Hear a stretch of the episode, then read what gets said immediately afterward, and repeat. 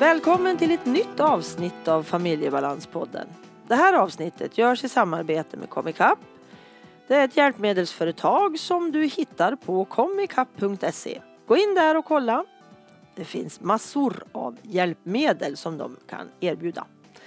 I det här avsnittet så är det jag och Anders, min man alltså, som pratar om julen.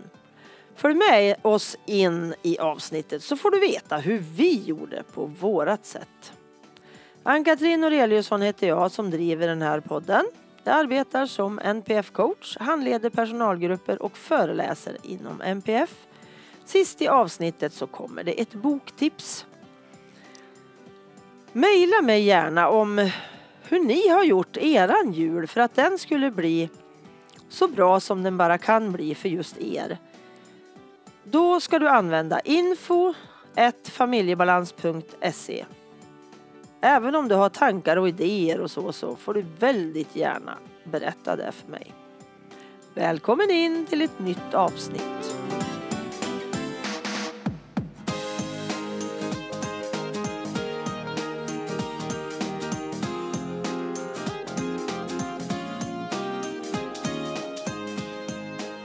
Hej Anders! Hej Ann-Katrin. Idag är det du och jag som ska prata jul. Ja. Den älskade hatade julen. ja, så är det ju. Den är, det finns nog många som har känslor kring den högtiden. Älskar du eller hatar du julen? Nu för tiden tror jag att jag älskar den. Okej, Det har inte alltid varit så. nej. Okej. Jag vet inte vad jag tycker om julen faktiskt. Jag tycker inte jättebra om den. Inte nu heller Ja, faktiskt. man får ju vara lite ledig. Det kan vara skönt. Ja. Men just den här hysterin som jag ofta ser hos andra kan göra mig ganska illa till mods faktiskt. Mm. Vi fick ju känna på den för ett antal år sedan. Ja, Kanske inte köphysterin men, men eh, det här kao, kaoset mm, runt omkring. precis. Eh, då när barnen var små. Barnen är ju födda 88 och 90. Och det här var ju julen 92. Som vi hade vi ganska nyss flyttat in i ett nybyggt hus. Och det var väl med allt vad det innebär. Och eh, så skulle vi ha din släkt. Mm. För att det är de som finns nära oss. Ja.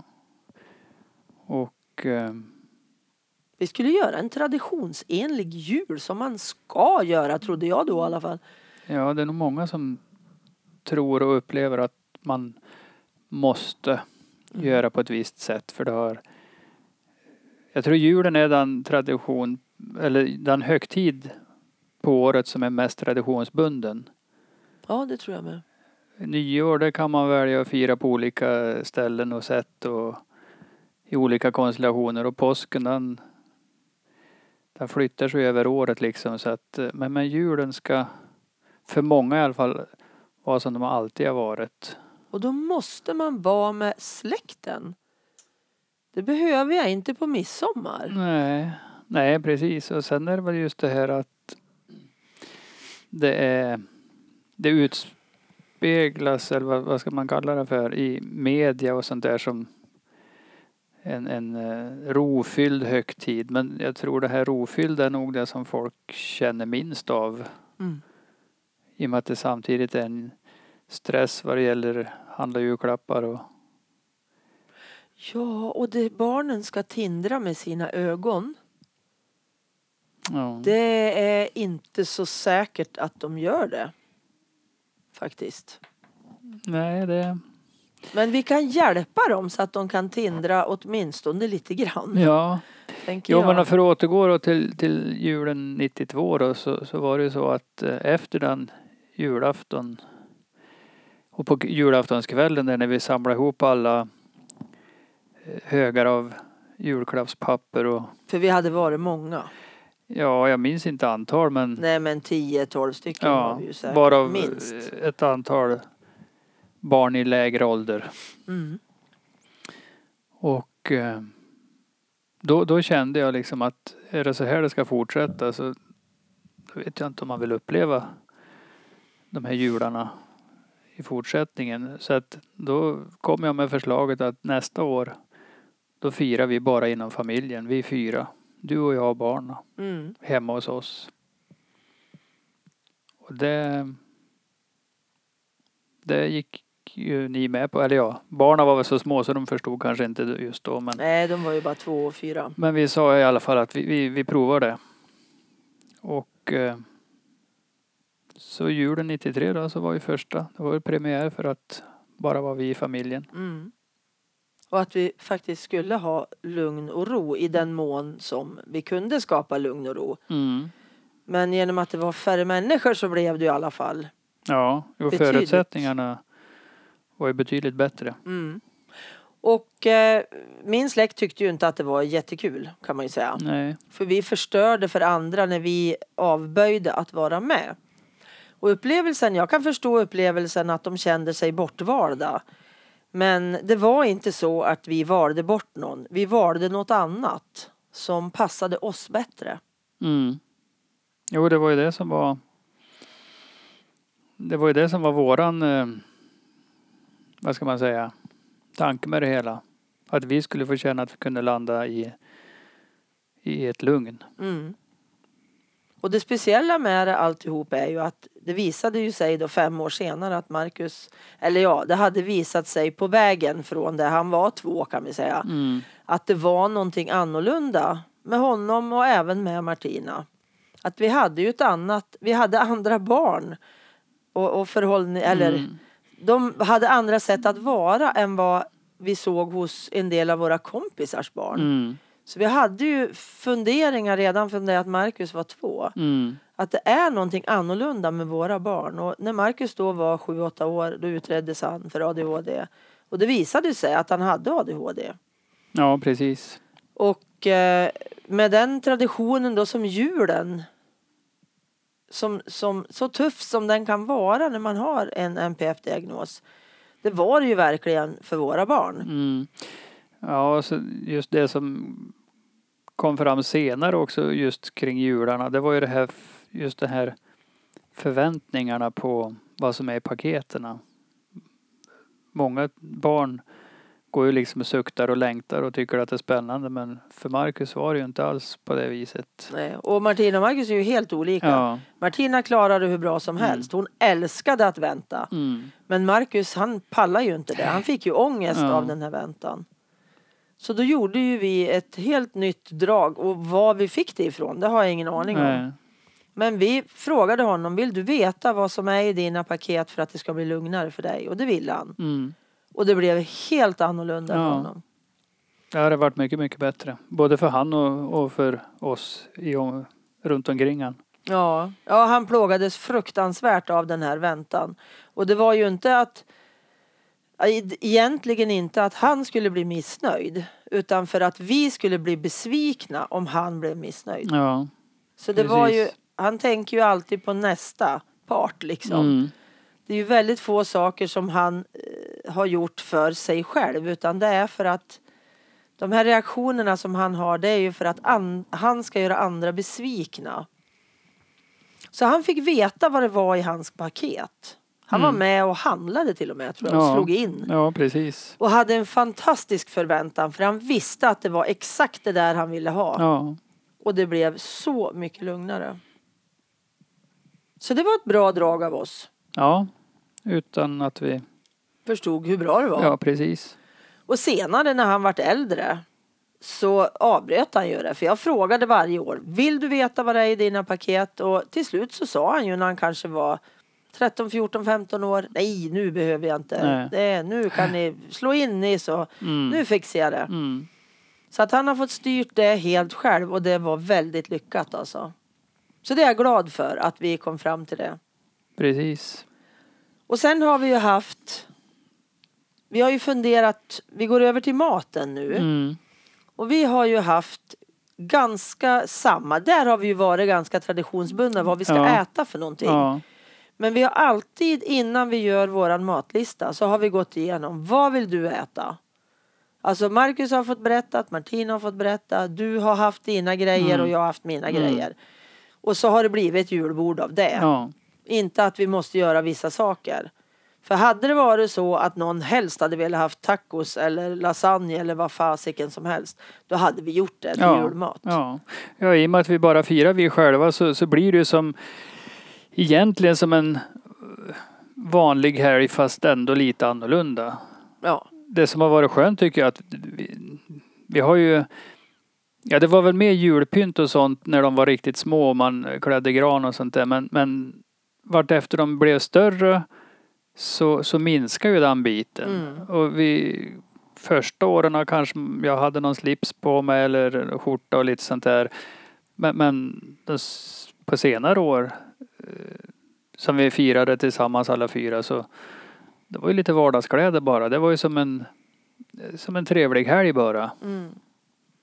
Fast med lite mer ledighet om det beroende Mm. på hur julhelgen låg naturligtvis då. Jo, just att vi har faktiskt hunnit spela lite spel eller suttit och prata eller vad vi nu har tyckt att vi hade lust med. Mm. Och att hela familjen har fått bestämma faktiskt vad vi skulle göra. Men det, det tog ju ett antal år eh, innan släkten runt omkring kunde acceptera. Ja. Nu var det väl inte alla. Men några hade jättejobbigt. Ja, Och det är full respekt Absolut. för det tänker jag. För att vi har olika mm. inställning till julen. Och det är väl det här som har gjort kanske att eller jag har nog aldrig gillat julen för att jag har haft så enormt höga förväntningar vet jag. Ända sedan jag var barn. Jag Mm. gjorde ju hela program hur jag skulle läsa dikter och gud vet allt där Mm. på jul. Och det bara fall, föll platt Mm. varenda gång. För jag orkade aldrig göra allt det där som jag hade liksom förväntningar eller jag byggt upp någon jätteillusion som bara eh, for i backen.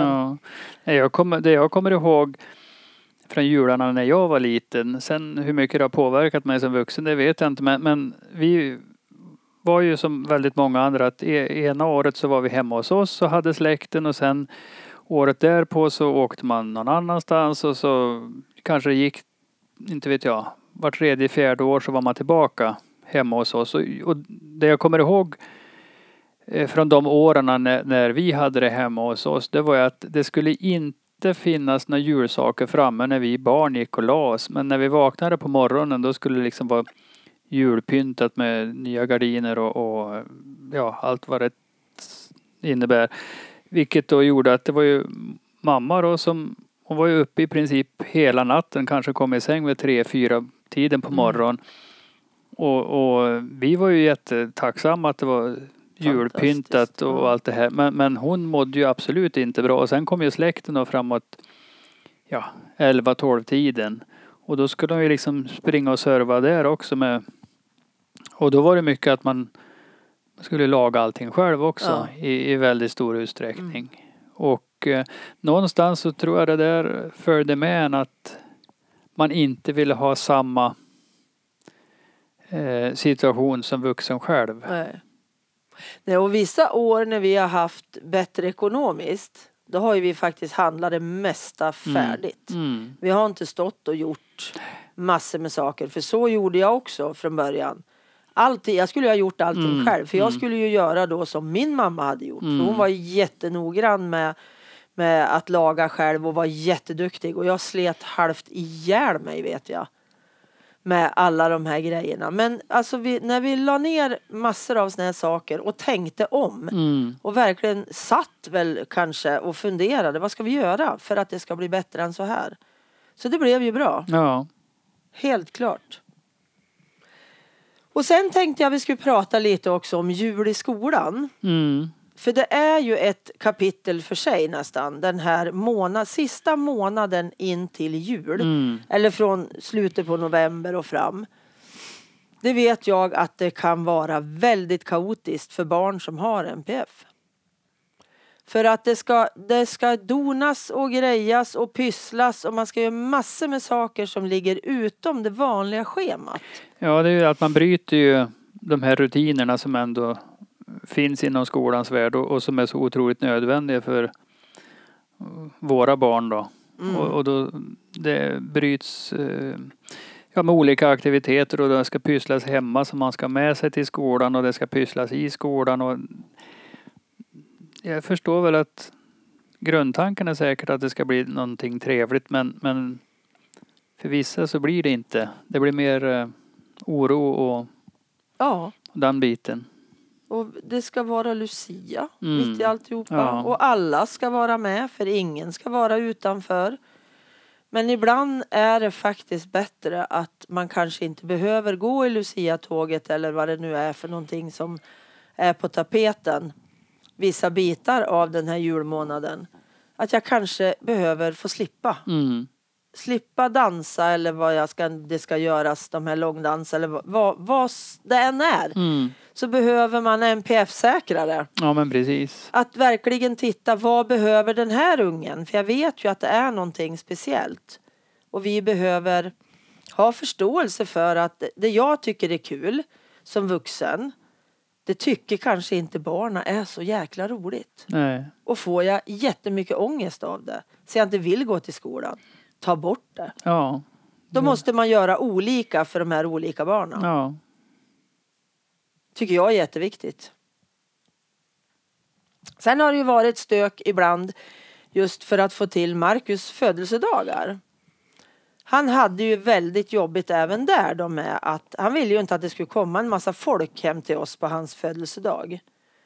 Och det har det ju också varit under åren att det är klart att man ska uppvakta sina syskonbarn och Mm. kusinbarn och allt sånt där. Det är ju självklart.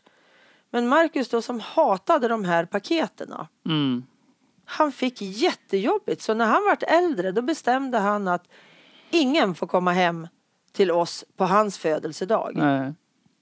Och jag var ju jättenoga med att fråga honom Marcus, inser du då att då får inte du något paket från dem heller? För vi kan inte liksom be dem lägga dem i Nej, brevlådan eller precis. utanför dörren. Ja, det, jag vill inte ha några paket. De får inte komma för jag, jag orkar inte. Nej. Nej, jag tror att eh, det är jätteviktigt att man lyssnar på dem. Speciellt när de, som han oftast har varit väldigt tydlig med att och kunna förklara Ja. vad han eh, känner att han mår sämre av och vad han mår bättre av. Mm. Framförallt vad han mådde sämre av. Mm. Det har han ju varit alltid väldigt tydlig. Ibland kanske han inte har kunnat sagt att jag vill ha det här istället. Det har nog bara varit att ni får inte göra så här. Och det är så viktigt att vi lyssnar alltså. Vi får inte tro att ja men alltså då blir de ju sur. Ja Mm. men alltså då får de bli det. Ja, det, För jag måste värna om mina barn.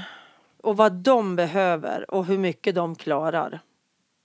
Och då vart det ju också då ett litet problem med när jag fyllde år som tyckte det var jätteroligt att ha hur mycket folk som helst helst.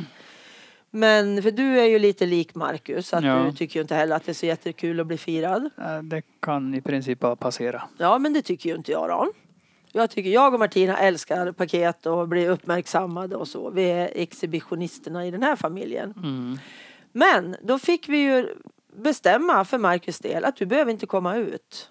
Du behöver Nej. inte komma ur ditt rum när det är fullt med folk här hemma som du lider av Mm. att de är här. Och han fick sitta på sitt rum. Det var aldrig någon som tjatade ut honom utan han fick vara där och så fick han sin tårtbit eller så där inne. Ja, för det är väl också så här att eh, de största problemen gentemot eh, omgivningen var ju i början.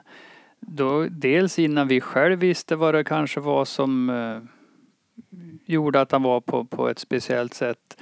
Och eh, ju mer tiden gick desto mer acceptans blev det också från omgivningen att, Ja, han, ja, ja. att han behöver ha det här. Så därför var det ju inget tjat på han då när, när folk kom hem och han var på sitt rum utan de visste om det och kände han för att gå ut någon gång så gjorde han det och sen kunde han slinka tillbaka in. Så det, det var inte det var ju ganska avdramatiserat Mm. till slut i alla fall. Jo, just det här att vi låter ungarna vara då. Då behöver vi inte kasta oss över dem allihop och säga Åh vad roligt att du kommer ut och.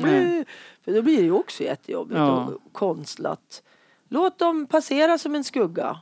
Det är skitsamma. Tänker jag. Ja.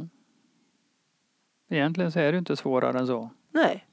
Och jag tycker man kan tänka, alltså om de flesta högtider, vi måste anpassa Mm. utifrån de barn vi har. Det är inte alltid lätt att veta, men då får man... En dialog är alltid det viktigaste för Mm. mig. Vi måste ha öppna, öppna spjäll. Alltså en kommunikation Ja. som gör att ungarna får berätta. Och när barnen var små var det ju inte alltid lätt med kalas. Nej. De här kompiskalasen. Nej. För det hände ju att det var väldigt få som kom. Att eh, de vart bortvalda. Och det kan ju vara, det är inte bara våra barn, det är ju väldigt många barn inom den här NPF-genren Ja. som inte har så många kompisar. Så det kan bli väldigt tunt på kalasen. Och jag tänker så här. Man måste inte ha kalas. Om inte vi absolut vill det i familjen eller barnet. Då tycker jag man stryker kalaserna. Mm. Och det vet jag var det en, en förälder som sa till mig. Det här är jättemånga år sedan. Det var när vi hade anhöriggrupper och så. Då hade jag sagt, jag hade ingen minne av att jag hade sagt det. För då hade jag sagt det då, men skit i kalaserna. Och den mamman vart jätteglad för den tanken hade hon inte ens haft. Nej. Utan vi måste ha kalas för våra barn. Vi ska bjuda in andra kompisar. Men när det inte blir bra, då kan man hoppa över det. Ja men på tal om det här med, med födelsedagskalas så kan det bli lite eh, komplicerat för andra föräldrar för att när Marcus gick i tvåan tror jag det var Mm. så eh, var det eh, en klasskompis som skulle ha kalas och så hade vi fått hört från en annan förälder att föräldern till barnet som fyllde år hade blivit väldigt orolig när det hade visat sig att Marcus hade en ADHD-diagnos. Så hon visste väl inte riktigt hur hon skulle förhålla sig till Skulle han få komma eller inte? Precis. Men eh, sen, ja kalaset blev av och Marcus åkte dit och vi hämtade, eh, lämnade och hämtade. Och så fick vi också via annan källa Mhm. höra att eh, Marcus hade varit en av de som hade varit, eller skött sig näst, ja skött sig riktigt, riktigt bra, bland de bättre, lugnare. Mm. Ehm, Det är ju så många gånger. Ja, och så har det ju varit ett antal gånger senare också att i vissa situationer så, så är det nog ingen som kan ha trott att han var en sån livlig person. Eh, för det kom ju när vi kom hem sen. Ja. Då revs det och, och sprangs och skreks och, och eh, slog sönder ett antal saker hemma. För han hade sån stress Ja, kvar utav ja. att han hade skärpt sig Precis, så länge. det är som att eh, lägga locket på och till slut så pyser det ut och, och då blir det oftast det då i en be, Hemmamiljö. ja, hemmamiljö, bekant miljö. Precis. Så att, eh, ja men det är lite intressant det här hur, eh, hur folk kan reagera Ja. när de hör att ett barn har ADHD då, som i det här fallet. Mm. Och allt det handlar om okunskap. Ja, För om jag läser på och lär mig förstå och frågar kanske föräldrarna, alltså oss då i det här fallet, om vi ville kanske stanna kvar, om det skulle vara bättre Mm. för Marcus. Alltså det finns Ja, ju alltså, många saker ja. man kan göra då om man är en orolig inbjudande förälder Mm. till ett kalas som ens barn ska ha. Då kan jag ju prata med de här föräldrarna istället. Hur gör jag om det händer något? ja då är det ju också återigen som du sa tidigare, det här med dialog. Dialog och kommunikation. Mm. A och O. Mm. Mm. Och att man, eh, ja då när Marcus var, när han fick sin diagnos då, vad blir det då, 97 Ja, någonstans där. 97, 98. Ehm, Då fanns det ju inte så himla mycket material att läsa. Inte som det är nu. Inte som det är nu. Jag menar nu, nu har du mycket trådar på nätet i olika sammanhang och du har Alltså det pratas ju om det på ett helt annat sätt idag. Mm. Det har faktiskt hänt väldigt mycket på 20 år. Ja. Men ändå möter man en viss okunskap. Ja. Förvå- alltså. Förvånansvärt mycket måste man säga. Ja, och faktiskt ganska mycket mm, ser ju jag när jag har gjort enkäter och sådär att det är väldigt många som har konflikter med mor och farföräldrar. Mm. Där inte mor och farföräldrarna litar på att det är något problem med det här barnet. Nej. Så att det finns, ja, Och det, det, kan ju ha med generationsbiten att göra också. Ja, men vet du, idag är ju mormor och morfar alltså i våran ålder. Jo, det är ju sant. Så att eh, Men ja, man är ju inte jättegammal längre. Det finns ju det också såklart. Mm. Men jag vet inte om det är det bara som styr. Utan, och jag, ja, jag vill ju verkligen värna om familjerna för att eh, de behöver förståelse. De behöver förståelse, avlastning och någon som verkligen tror på dem. Mm. Det är jätteviktigt. Annars orkar man inte. Vi sliter ihjäl oss annars, vi som har NPF i familjen. Ja, ett sätt för oss att orka det var ju faktiskt det som vi då gjorde 1993. Två, Nej, tre, ja ja. första julen Ja, som vi var själva, det var Ja, det var 93. 93. Helt Beslutet rätt. tog vi Ja. efter julen 92. Sant. Så att, eh, ja, inte vet jag, men det är väl något man kan tipsa om att det är inte så himla märkvärdigt egentligen och, och man har släkten kvar runt omkring sen då. De tar inte avstånd för all evighet inte utan Nej. och sen är det som jag sa också att det finns ju faktiskt 51 andra helger man kan umgås också. Mm. Hur bra som helst. Mm. Man kan sprida ut det. Ja. Ja, det viktigaste tänker jag. Som jag tänker säga avslutningsvis, sen får du, om du har något mer du vill tillägga, så är det just det här att tänk efter själv. Vad behöver vi och vi i våran familj? Det är jätteviktigt tycker jag. Att man reflekterar själv. Att det vi gjorde kanske inte är rätt för alla. Men tänk efter och gör utifrån den, alltså den tradition som ni vill ha. Gör en egen tradition. Mm. Nej, det var så bra så att jag tror inte jag behöver tillägga någonting. Vad bra. Mm. Då säger jag tack och hej till dig och Mm. till alla som har lyssnat. Tack så mycket. Hej med er! Hej då!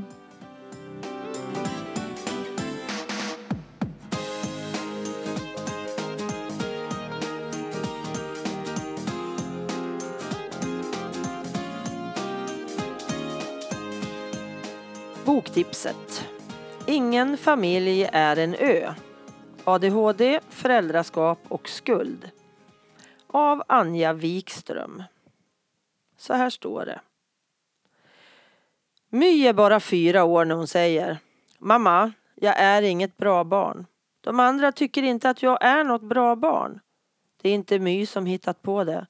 Det är alla vuxna i hennes omgivning som låter henne förstå det. Varje dag. Ingen familj är en ö är en bok som bygger på självupplevda händelser. Personligt och hjärtskärande berättar Anja Wikström om hur livet kan se ut för barn och föräldrar som inte riktigt passar in i normen.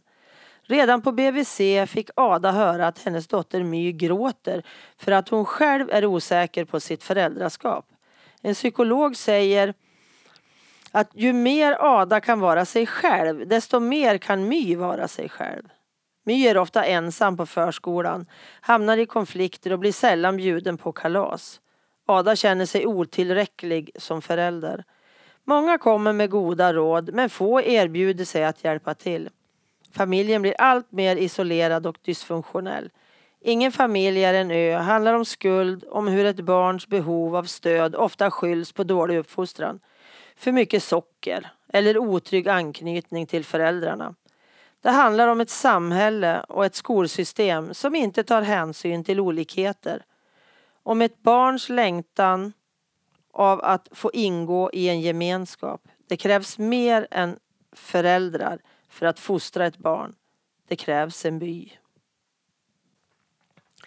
Tack för att du lyssnat och tack till Pelle för musiken, Pernilla som fotade och Marcus som fixade poddloggan. Och naturligtvis både för att du var med Anders i det här poddavsnittet och för att du redigerar mitt prat. Och tack så hjärtligt till Comic Up för samarbetet. Gå gärna in på iTunes och lämna en recension. Sånt gör mig jätteglad. Hoppas vi hörs igen.